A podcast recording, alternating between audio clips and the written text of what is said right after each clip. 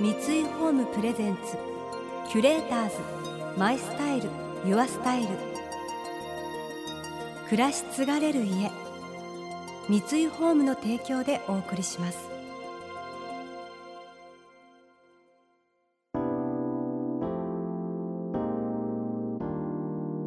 溢れる情報の中で確かな審美眼を持つキュレーターたちがランデブー今日のキュレーターズは時和貴子です。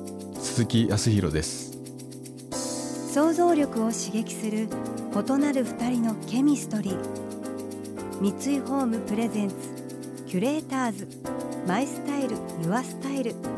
ナビゲーターは田中れなです。今日のキュレーターズは女優の常盤貴子さんとアーティストの鈴木康弘さん数々の人気ドラマで主演を務めるほか CM や舞台ナレーションなど多岐にわたる活動をされている常盤さん。そして日常の何気ない風景や身近なものからインスピレーションを受けた作品を数多く発表しているのが鈴木さんです。さあお二人の最終週となる今回はキュレーターズたちが想像力を刺激する週末の過ごし方を提案するキュレート・ユア・ウィークエンド。今週はお二人の生活を彩る植物とアートのお話です。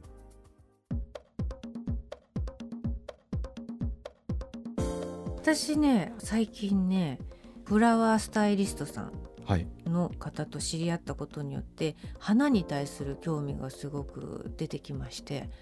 教えてください。うん、切り花もそうなんだけど、はい。実際に植物を植えて、まあ、だからガーデニング的な？ああ育てる。そうそうそうそう。でもそれってすごく年月がかかることなんですよね。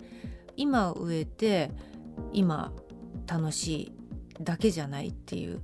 それが成長していくのが楽しみっていうところもあって、どんどん大きくなってどんどん様を変えていってはい。でその様を楽しむ。なんか正直ちょっとこう前に出過ぎて歩くのに邪魔なところまで出てきたりとかもするんですよ。それがでもあ糸おかしいって思ったりとか なんかあなんか綺麗だなこの邪魔な木って思ったりとかするその感性が今自分で気に入ってる。邪魔者扱いしない私みたいな。うんなんかね切っちゃえば終わりなんだけどでも切っちゃったとしてもそれを今度邪魔だと思ってたものを飾るあっていう、い。けるんだ。いけるっていうのもまた一つ楽しいことだなって思うようなって、邪魔になってしまうものをうん。こう切っていけるって、うん。まあ、最強ですよね。最強。最強ですよね。最強な発見をしました、そういう意味では道端に生えている植物とかはものすごく惹かれるんですよね僕も、うん毎日歩く道とかでもその生えている植物を見るだけで、うん。僕は実は楽しんじゃってるんだなって思いました今。えやっぱ変化も感じるし毎年違うしそれを写真に撮るっていうことをやってるから余計に、あ去年と違うとかー、うん結構撮ってるんですか？結構撮ってますね。だそれをツイッターにアップしたりとかもしてるんですけど、うん。なんか実況とかしてました。近所の花を？葉っぱと葉っぱのせめぎ合いとかをそしたらなんかそれすごくみんな面白い。注目してくれてちょうどこう色が違う葉っぱ同士がうん。こうじりじりとこう集まってきて戦ってるように見えてきたんですよ。で勝ったと思ったら負けてきたりとかうん。そういうことが日々起こっていくのでそれをツイッターに何日かに1回アップしていくだけで結構みんな注目してくれて。負けるなーみたいなでもなんか本当に生垣とか剪定したりとかしてる姿とか見ると、今時和さんがおっしゃったようになんかそういう何気なく伸びたなっていうのを切らなきゃみたいな時になんか面倒くさいなとかうん。って思うと多分コンクリートの塀とかになってくると思うんですよ。うんうん。でも実はそのあ隣の人元気なんだなとかうんうん。あるいは人のうちに伸びちゃったやつを、うん。そろそろ切らないとご迷惑になるかもしれないわとかうんってやるとか、なんか飛んできた葉っぱを隣の人が片付けるとあ片付けてくれてありがとうとか思ったりとか、うん。こう不思議なこう重なりみたいなものが目に見えないなんかこう機能じゃないけど役割みたいなのがこう見えてきてるような感じがし,、うん。てきてそういういろんな周辺のことに気づけるってことはなんかすごく大きな変化なのかなって思う。キュレーターズ。マイスタイル。ユアスタイル田中れながナビゲートしています。東京 FM キュレーターズ。今日のキュレーターズは女優の常盤貴子さんとアーティストの鈴木康弘さん。週末の過ごし方を提案するキュレート・ユア・ウィークエンド。お二人に植物のある暮らしについてお話しいただきました。私もお庭にお花だったり木だったり植えてるんですけど確かに雑草夏すごく生えたのでもう何回も何回も夫と一緒に雑草取りに汗をかいて 泥んこになりながら作業してました。レモンの木がうちがあって、まあ、8年目ぐらいですかね。毎年あの実をつけてくれるんですけど今年は蜂蜜漬けにしたりとかバーベキューの時にちょっとこうキュッとあのお肉にかけたりとかして見て可愛いし食べれちゃうっていうのがお得な感じがして私は好きであとローズマリー植えていてちょっと雑草のようにわーって生えてるのをパッと切ってお部屋に飾ったりとか乾燥させてお料理に入れたりまあお肉焼く時にねそのまま入れちゃってもいいですし綺麗だなっていうのと食とこうちょっとつなげて楽しんでるのが私は好きですね。さあそして今日のもう一つのテーマはアート。常盤さん鈴木さんのお二人にアートを生活に取り入れる方法を伺いました。あのね私と夫はあの誕生日が近いんですね。10日間ぐらいずれてるんですけど10日間ぐらいだと正直プレゼントをあげ合うっていうのは微妙じゃないですか。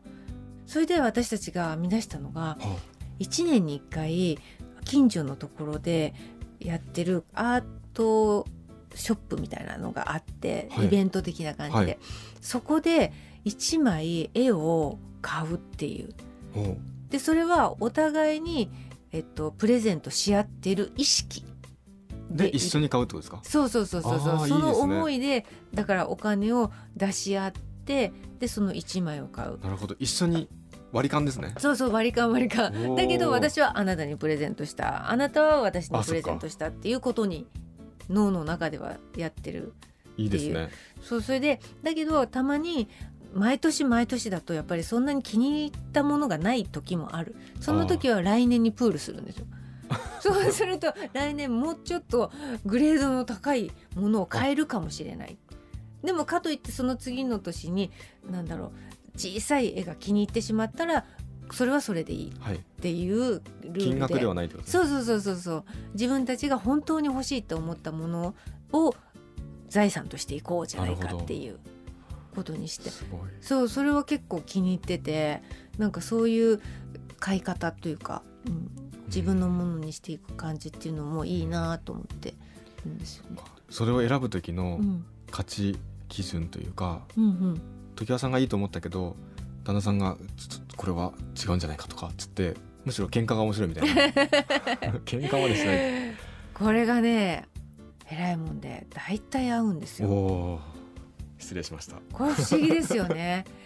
だから最初に、まあ、私がバーッと見に行ってで次の日とかに夫がバーって見に行ってで答え合わせ的な感じで何が好きだったっていうのを言い合うんですね。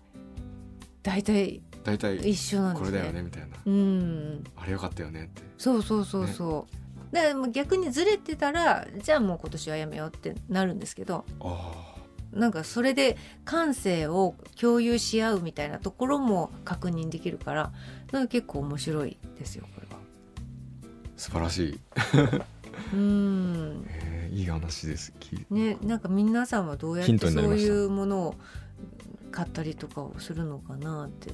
なんか小物だけでもやっぱり芸術作品と言われるものを購入するって結構勇気のいることじゃないですか。そうですね。ね作家さんのもうんのと、か。作家のものっていうのはいくらその版画とかうん。そういうこういくつも作れる仕組みといえどもやっぱりこう一点物だから、うん。他で売ってないもうのん。を相手にしてるってところがポイントですよね。うん。結構勇気いりますよね。やっぱそれを我が物にするっていうとそのあ一生もう付き合っていく覚悟じゃないですか。でそこまで考えなくていいのかな。あ考えると買えなくなっちゃうなんかね僕の仕事場で、うん。あの同じプロジェクトでいる方がうん。なんかたまたまその研究室を訪ねたらうん魅力的な銀でできているリンゴのオブジェみたいなのが置いてあったんですね。僕リンゴがとても気になる人間なんで、うん。これ何ですか？って言ったらいやこれは実はロバート・ラウシェンバーグのマルチプルなんだっておっしゃって、うん。まあ、アメリカの代表する作家なんですけどえー、そうなんですか？こんなにみ触れるところに置いていいんですか？みたいなそんな感じだったんですけど、うんパカッとこう蓋が開くんですけどね、うん。よかったら鈴木さんあのこれ持ってってくださいとかって。ええ言う言うんですよ、うん。なんかと交換しませんかとかって言わこれて。が僕の作品とかでもいいから、うん。何かと交換しませんかってそこその場で言われ素て、敵。まあ、その人すごい人だからね。えあそういうことなのと思って、うん。やばい僕の中にこれと釣り合うものがあるかしらみたいなふうに思って。いやなんかそういうもんだと思ってるみたいです。なんかそういうふうにこうへ大事にしてくれる人とかあるいは誰かが持ってるーうんうん。リンゴだから鈴木さんが持ってるのはいいんじゃないかってへーでその時に言われてそっか確かに僕が譲り受けたら、うんうん。僕はそれを大切にするしうんうん。また誰かの手に渡すことができるんじゃないかなと思ってこう地球上にありさえすればうんなんかいいみたいな。うんうん。らそういう意味では所有っていう感覚もう様々だなと思って。うん。でその人もあ鈴木さんが持ってるっていうのはなんか言いたくなるからうんうん。いいんじゃないかとかって言うんですよ。えー、素敵。へえと思って。じゃあ僕にこれと釣り合いそうなものがあるかを調べてきますねって言って、うん。とりあえず保留みたいな感じでまだまだ保留なんですか？でもちょっと提案してみようかなとう思います、んうん。えすごいいい話それ。うん。キュレーターズ。マイスタイル。ユアスタイル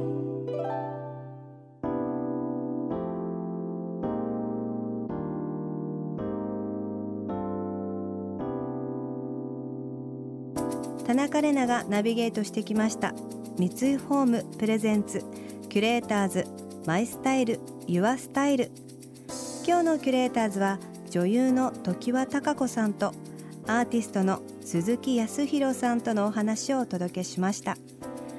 常盤さんと長塚さんのお誕生日にアートを一つ買うっていうもうなんて色っぽいエピソードなんだろうと思ってとろけちゃいましたね。もうまた別々に行くっていうのが素敵ですよね。こう一緒に行ったらなんかどちらかがどっちかのこう意見に寄っちゃう空気になっちゃったりするかもしれないけどそれぞれ行ってそれでまた確かめ合ってどこが良かったとか話したりとかあやっぱり気が合ってたっていうかそれぞれの魅力にまた再確認していく時間じゃないですかそれって。なんて素敵なんだろうって思っちゃった。やっぱり芸術家同士のご夫婦ってやっぱ違いますね。あすごい美しい時間だなと思ってお話聞けて。よかったです。常盤さんのエッセイまばたきの思い出は講談社より発売中です。そしてこの番組では感想やメッセージもお待ちしています。送ってくださった方には月替わりでプレゼントをご用意しています。今月はイッタララーミのワイングラスです。独特な個性を放ちながらも生活の中に溶け込む使いやすいデザインが魅力のイッタララーミはそんなイッタラから今年リリースされた新しいコレクションです。居心地の良いムードをテーブルに作ることを目指したこのコレクションではワイングラスもどことなく懐かしい雰囲気。秋の夜長は家族やお友達と過ごす居心地の良いテーブルで赤ワインをいかがですか？またインテリアライフスタイルなどあなたの暮らしをより上質にする情報はウェブマガジンストーリーズのエアリーライフに掲載しています。今月のリコメンドトピックはアメリカからの暮らしのニュースです。詳しくは番組のホームページをご覧ください。来週は女優の佐藤愛子さんと起業家の真野直美さんをお迎えします。それでは素敵な週末をお過ごしください。田中れなでした。三井ホームプレゼンツキュレーターズマイスタイルユアスタイル。暮らし継がれる家三井ホームの提供でお送りしました。